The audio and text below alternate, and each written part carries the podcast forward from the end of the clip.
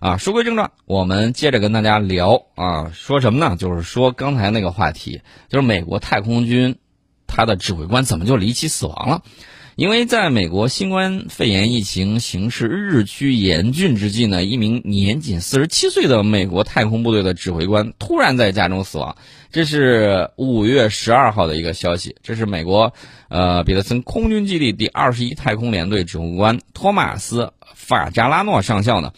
他的这个不幸去世，那么这个部队呢，提供给美国空军时报的有一份声明说呀，法拉扎诺上校被发现的时候已经失去了知觉，随后在家中被宣布死亡。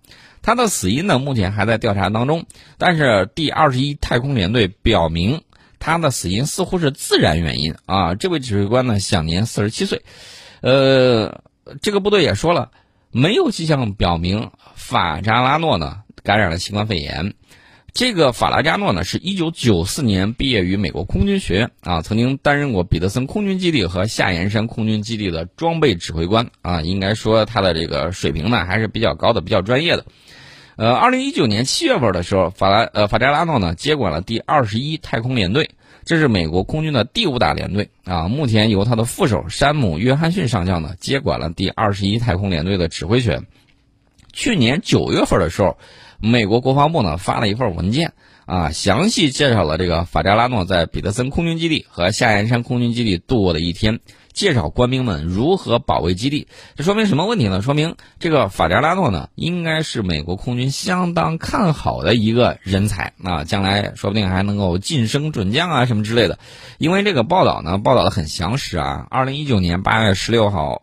那个采访里面说，这个法扎拉诺呢驾驶了全地形车，在这个基地周围啊巡查啊，以便更好的了解安全保障工作。在基地门口呢和普通士兵呢会面，并且听取他们如何改善安全措施的意见啊。大家可以看啊，他这个报道里面讲到的这些细节啊，包括说法扎呃法扎拉诺说，倾听每个人的故事总是一个亮点，直到你们真正与他们交谈，你才会了解他们。啊，这个他甚至亲身体验了被电击枪电击啊，然后让一条军犬去咬他呀，以了解这个军犬部队是如何抓捕入侵者的。啊，首先你可以看到这个领导，第一身先士卒啊，这个没有问题。第二，这个很会和这个普通普通那个士兵啊搞好关系，所以说呢，应该是一个非常优秀的一个人才。但是他这个突然死亡啊，不知道到底是什么情况。据说被发现的时候已经失去了这个知觉。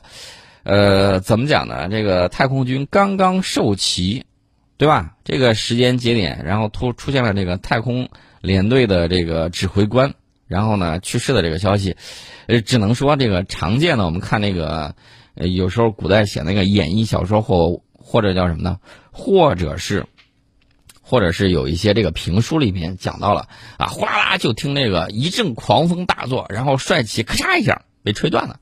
有点出师未捷身先死的这种感觉啊，所以说呢，这个我认为不是什么好兆头。呃，说了这个一些呢，无非是调侃。我们重点要回来，美国的 X 三七 B 第六次进入太空啊，美国呢这次一反常态，主动解密了任务的细节。大家可能会觉得很奇怪，以往 X 三七 B 的时候，他老是藏着掖着啊，不说。一方面不说，另外一方面是什么呢？另外一方面，大家谁也不知道他上天了那么长时间，到底在忙着干啥都不太清楚。这个 X 三七 B 呢，五月当地时间啊，五月十七号啊，这个成功发射。这个它是用阿特拉斯五型运载火箭把 X 三七 B 送入太空的，这也是这个 X 三七 B 第六次执行空间任务。这个 X 三七 B 的发射呢，原定于是五月十六号，但是因为呢突然刮大风了。啊，这个大风刮的不是时候啊，所以说呢，就往后推迟了这么一天。这个 X 三七 B 呢是可以重复使用的太空飞机啊，这个飞机呢被送入近地轨道，就可以执行长达两年的长期飞行任务。这次呢，它搭载了美国军方以及美国航空航天局的多个科学实验载具。X 三七 B 太空飞机呢是美国国家航空航天局在上个世纪九十年代末设计的 X 三七 A。太空飞机的衍生型号，这个项目呢后来被移交给了美国国防部，现在由美国空军快速能力办公室去管理。啊，过去十年呢，这个美国空军一直啊把这个嘴绷得特别紧啊，什么风都不透啊。你对这个 X 三七 B 呢，基本上是不太了解。那么如今罕见的主动的公开它的任务细节，并且把它作为美国太空优势的代表，这其实很很能说明问题。说明什么问题呢？说明问题就是美国自己现在在考虑啊，美国自己现在在考虑的就是什么呢？就是现在的。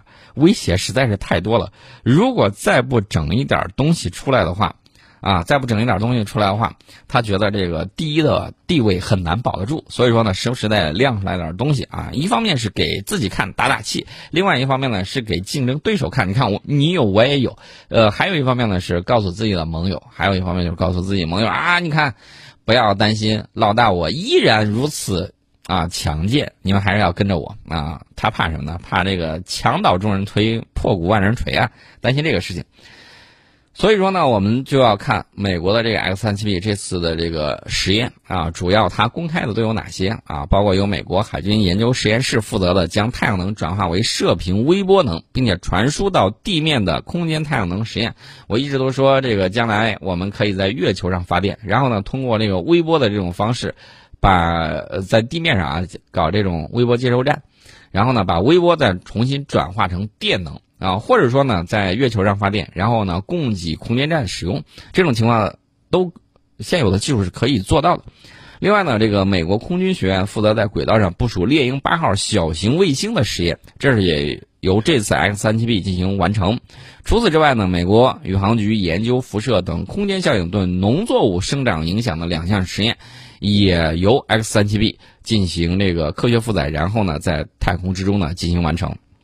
啊，说到这儿的时候，我再说另外一个事儿，这个美国的这个 F 二十二啊，又摔了一架啊。为什么叫又呢？因为。开始的时候，他不是说要造二百多架吗？后来这个造了大概是一百八十多架，一百八十多架不到一百九十架。现在呢，摔来摔去，摔去摔来，现在只剩多少呢？只剩一百八十三架了。我当时看了那个视频啊，不知道是这个发动机吸鸟呢，还是怎么回事？或者还有一种可能，就是它那个飞控软件可能出现了一定的问题，因为那个飞行高度比较低，大概也就是几百米。我们可以看到，当时啊，这个在高速公路上正在跑的这个美国的这个普通民众的小轿车，然后有人呢就拿出来手机，把这个镜头就给拍下来。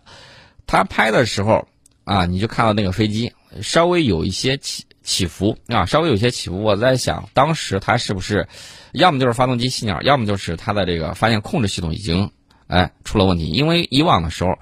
呃，美国的 F 二十二曾经因为在起飞或者降落的时候出现这种俯仰啊，机头的俯仰，然后控制不住，直接拍到地面上的也有啊，也有这种情况。然后呢，我们看到这个飞行员呢，很呃很果断，当机立断，一拉弹这个弹射，噌一下就给飞出去了。那这个整个我们看网上的这个视频记录是非常清楚的。这个坠机事故呢，发生在距离啊这个埃格林空军基地东北方向大概十二英里处的这个训练场。啊，这个飞行员呢，从飞机上安全弹射出去之后，呃，随即被送往当地一家医院进行观察和评估。啊，应该说是飞行员情况稳定。坠机事件呢，也在调查之中。F 二十二呢，被认为是世界上最先进的战机之一。啊，但是美国空军的这个情况说明书也表明，呃，库存已经不多了。啊，每架战机的成本大概是一点四三亿美元。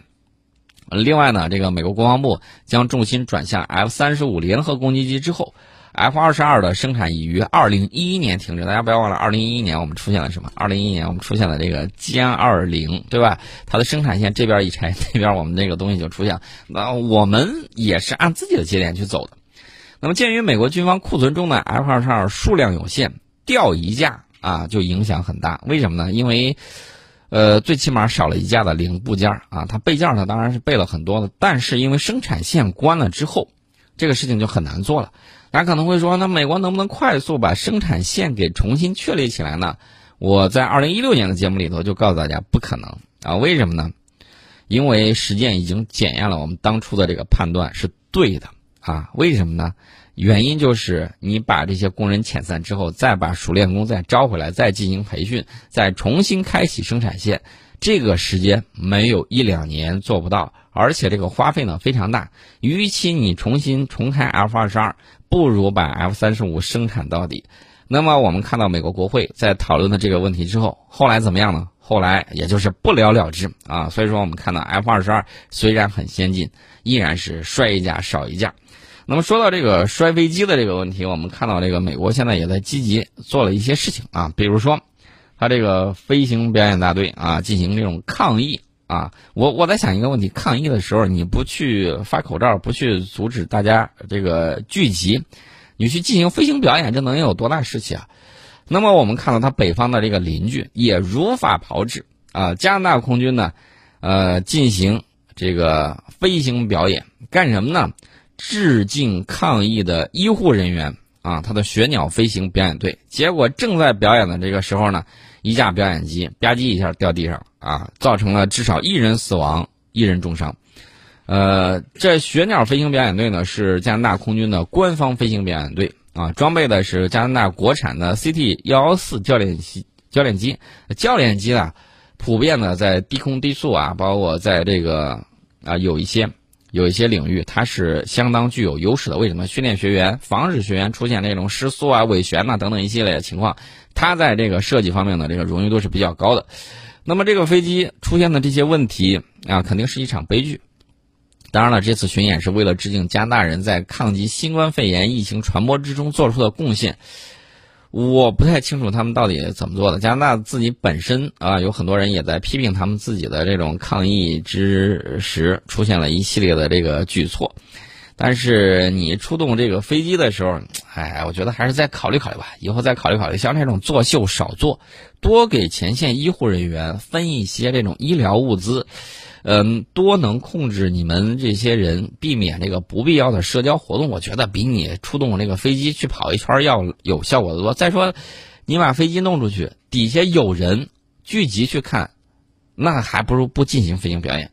嗯，那你要表演底下没人，那你表演它干啥？啊，这个我不太清楚他们自己的这种想法。当然了，我们再说一下这个罗斯福号航母五名舰员反舰后复阳，现在据说这个人员有人说啊，又增加到了十一个还是十三个，大概有这么一个数字，又出现这个疫情。那么这个之前我们已经说过，罗斯福号航母上重返罗斯福号航母上的这个五名舰员，还有十八名密切接触者，都已经啊被从那个航母上给撤下了。那么大家可能会问，到底是啥情况？到底是啥情况？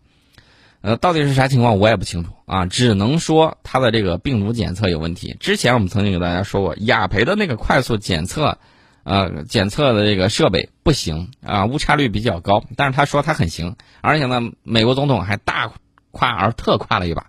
呃，至于他们到底出现了什么样的情况，我觉得这个事情还是交给他们自己去解决吧。我们先进一下广告。好的，我们现在回到听世界的节目当中啊。这个根据美国海军时报的报道啊，美国海军的佛罗里达号核潜艇近日完成了为期三十个月的部署任务，已经返回母港。三十个月啊，这个时间可是很长啊啊！但是美国官员没有说这三十个月佛罗里达号都去干啥了。三十个月可绝对不是一个很短的时间。当然，美国海军通告也都说了，这个潜艇啊提供了前所未有的打击能力和特种作战能力。给特种部队的行动带来无与伦比的灵活性和隐蔽性。他说，大多数潜艇都不会执行如此长期的前沿部署任务，尤其是在没有返回母港的情况之下。啊，在过去三十个月的海上漂泊之后，啊，回到了这个金斯湾海军基地。那么，这个俄亥俄级潜艇佛罗里达号呢，是一九八三年作为弹道导弹核潜艇服役的。啊，随后在二零零三年呢，被改装成了巡航导弹核潜艇，能够携带。高达一百五十四枚的战斧巡航导弹。另外呢，这个军舰啊，如何能够保持长时间的前沿部署呢？它采用了双成员的这个配置。除此之外，这个潜艇因为空间比较大，它还能够部署六十六名特种部队队员，并且在导弹舱呢配备额外的舱室来安置这些人员。潜艇上两个导弹发射管被改成了人员进出舱，特种部队可以从水下进出潜艇。呃，在前沿部署的八百多天的这个大部分时间里面，佛罗里达号呢一直在运行啊。两次维修工作分别在希腊的索达湾和呃迭戈加西亚港进行，每次花费三到四周的时间啊。在部署期间呢，这艘潜艇航行了近十万海里，还到访了十一个港口。呃，大家可以想象一下，这个佛罗里达号核潜艇它都忙了什么啊？我们可以推断一下：第一，它进行了这个特种作战能力的这种展示和训练，啊，所以说呢，它应该在这几十个月的时间里面进行了相应的这种磨合。那你知道它的这个特种部队在此期间对哪些港口进行了模拟，或者说在哪些时候对哪些国家的港口进行了这种刺探呢？你不得而知。啊，这是他演练的一部分，或者说进行了模拟的这种操作。除此之外呢，还有什么呢？就是它的这个前所未有的这个打击能力，也就是它那一百五十四枚战斧巡航导弹。大家可以想象一下，它曾经到哪些海域，到哪些敏感海域进行抵近的这种支援呢？或者说这个训练呢？你都可以放飞自己的思路，大胆去想象一下，它这么多天它都干什么？另外一点呢，大家也要注意啊，就是这个核潜艇，核潜艇。啊，尤其是这种大个头的这种战略导弹核潜艇改装的这种导弹核潜艇，它有什么样的好处呢？它可以提供大量的火力支援。另外一方面呢，大家也看到它的这个隐蔽性确确实实很棒，而且他说到的它的这个前部署啊，三十个月不是三十个月都在水里头，而是。在有一些基地、港口之间进行相应的这种补给、维修啊什么之类的，不然的话，这个人在底下超过三个月时间啊，会发生很多这个心理问题。这是我们提到了他这个作战能力。另外一方面，再给大家提一个桃色新闻啊，为什么要提这个呢？因为他在就这艘潜艇“佛罗里达号”啊，曾经在部署期间被爆出过性丑闻。这是美国信息自由法进行调查的这个报告啊，这个显示。佛罗里达号潜艇上的水手创建了一份强奸名单啊，并在该名单上对女性艇员进行了排名，并而且呢详细的描述了啊自己的那种幻想。那么佛罗里达号潜艇呢是美国第二艘加入女性艇员的潜艇，这个艇上一共有一百七十三名艇员，其中有三十二名是女性。这个案件被调查之后呢，这个潜艇的指挥官叫格雷呃格雷格里科尔彻已经被解雇。而另外一些未被披露的艇员也因这个强奸名呢受到了处罚啊，所以说呢，这个里面到底是怎么轻描淡写把这个事情给糊弄过去了，我们不清楚。呃，但是呢，大家可以看啊，美国的这个美国的这个作战部队里面呢，充斥了大量的大量的一些这种啊犯罪啊以及其他一些情况啊，这个是他们自己公开暴露的，我们就不跟他啊就不跟他耗那么多时间跟他聊那么多了。另外呢，这个美国前一段时间呢，不是打算向这个菲律宾出手阿帕奇直升机嘛？这个事儿黄了，啊，菲律宾外长说了一句话，让人觉得，呃，这个拒绝的这个借口很好，说太贵了没钱，太贵了没钱。大家不要忘了啊，美国当年在挑唆这个菲律宾的时候。给了人家多少钱？两千万美元，两千万美元一年。然后人家议长都说了，大发要饭的呢啊，就拿这点钱就想糊弄我们，让我们这个往前推。大家不要忘了，光那个香蕉生虫都损失了多少钱。所以说呢，这个，跟随美国的啊人时间长了会发现，哎呀，有些情况呢得不偿失啊。这个时候呢，这个小弟就有啊离心之念。至于他怎么去安抚住，或者怎么样去恐吓人家，这个是他们自己的这种事情。啊，因为资金的这个原因，美菲律宾呢是推迟了对美制武装直升机的这个采购，啊，包括这个阿帕奇，包括这个蝰蛇，啊，美国的出价对于菲律宾来说呢太过于昂贵。如果呃说非要让我买，那菲律宾说了，如果要买，我只能买一两架啊。这也就是为什么菲律宾希望其他国家能够向他提供那个武装直升机，同样的钱呢就能够买到数量更多的。你举个例子，比如说俄罗斯的，对吧？俄罗斯你可以买吗？啊，其他呢？你比如说五常里面还有其他国家有一些直升机也很便宜嘛，你也可以买。这是另外一方面。那么除了这个之外，我们刚才提 F 二十二的时候就忘了说一个事儿，这个事儿呢还是要再提一下。呃，国外媒体说，委内瑞拉军队近日发现了一架飞进该国的美军的 F 二十二战斗机，并且对它进行了警告。那么，成功探测到这款美军隐形战斗机的是委内瑞拉从中国引进的一款雷达。他说的是我们制造的 JY- 杠二七型雷达。啊，这个反隐身雷达呢，呃，二零一六年珠海航展上展示过这款雷达，当时命名叫 JY 二七 A 三 D。这是一种 VHF 波段的有源相控阵雷达，这种超高频雷达的这个波长呢比较长啊，长波雷达能够探测到隐形战机。这种雷达呢可以安装在机动平台上，能够探测到敌机呃敌机后转移，从而避免呢遭到对方那个反辐射导弹的这种打击。如果说这个委内瑞拉侦测到 F 二十二战机的能力得到证实，那么对于研发 F 二十二以及 F 三十五的这个美国来说是个坏消息啊，因为他曾经认为世界上没有人能够探测到他们这些战机啊。当然了，这个道高一尺，魔高一丈。我们看到这个《封神演义》里面啊，同时都是你寄出来一个法宝，然后他呢再寄出来一个宝贝，啊，此消彼长。其实呢，很多时候，很多时候，我告诉大家，技术就是这个样子，在不断的这种发展。那么我们呢，今天的节目先到这儿啊，大家也可以继续锁定郑州新闻综合广播啊，来收听稍后的这个节目。